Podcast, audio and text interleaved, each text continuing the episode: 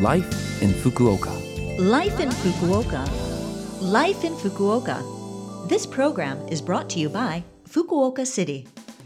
All right, good morning. I'm D J Colleen, and you're listening to Life in Fukuoka this Monday.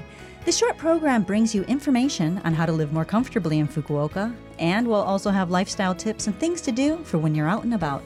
So make sure you tune in every Monday morning for all of that in English with me, Colleen. Thank you for listening today, and uh, actually we have a guest in the studio here with me. So good morning, Adrian. Ah, good morning. So to start off, can you tell me a little bit about yourself, Adrian? Yeah, sure. I'm from Australia, but uh, I've been coming in and out of Fukuoka for the past ten years or so. Okay. Uh, and I became more of a permanent resident um, after I married my wife from Fukuoka. Okay. And that was in twenty sixteen, and now I run my own online business, and I also run a charity with my wife full-time. Okay, so um, what is this charity? Is that in Japan? No, so we operate in Cambodia. So we sp- split our time between Cambodia and Japan, although we spend more time now in Fukuoka, um, thanks to the COVID. Okay, um, and how long have you been in Fukuoka then uh, in total? Uh, so I've been here since April this time. Okay. Mm. Um, but in and out of Fukuoka, I'd say probably the last six years. Okay, um, and so you said you also spend some time in Cambodia with this charity. So uh, what does the charity do, and uh, what's it called?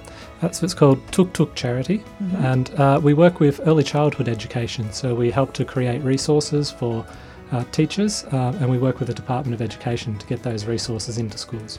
Okay, and um, I think I heard that uh, sometimes you have some volunteers coming over from Fukuoka and other places as well. Is that a pretty easy to get into if anyone's interested? Yeah, for sure. I mean, obviously right now travel's a bit of a problem, but mm. we've definitely had maybe four or five people out of Fukuoka or Kitakyushu uh, that have come over, and yeah, it's been great, great to have them there. Okay, so um, coming back to Fukuoka then, what are your impressions of Fukuoka so far? Uh, it's awesome for me. I come from Melbourne, which is known for restaurants, and I think Fukuoka is even better than Melbourne.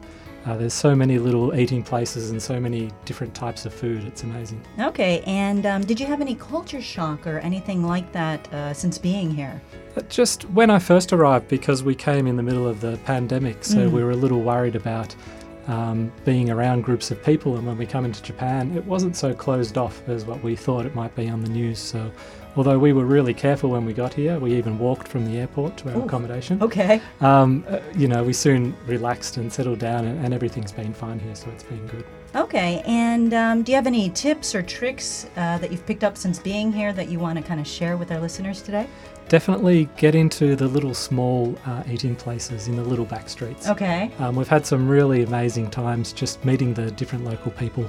Um, one of my favourite is there's a, a ninety-one-year-old lady that runs a ninety-one champ- champon shop. Champon? Yeah, she's just around the corner from here, actually. And, okay. Um, yeah, it was great. She's very interested to have a foreigner in there. It, it only sits about four or five people. Okay. And um, it's always interesting to meet these different people with different different um, backgrounds in their life. Okay, that sounds pretty good. Uh, maybe I'll have to check it out. You have to point it out to me after this.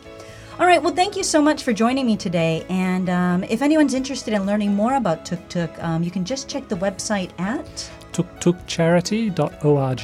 Okay, tuk tuk charity dot org.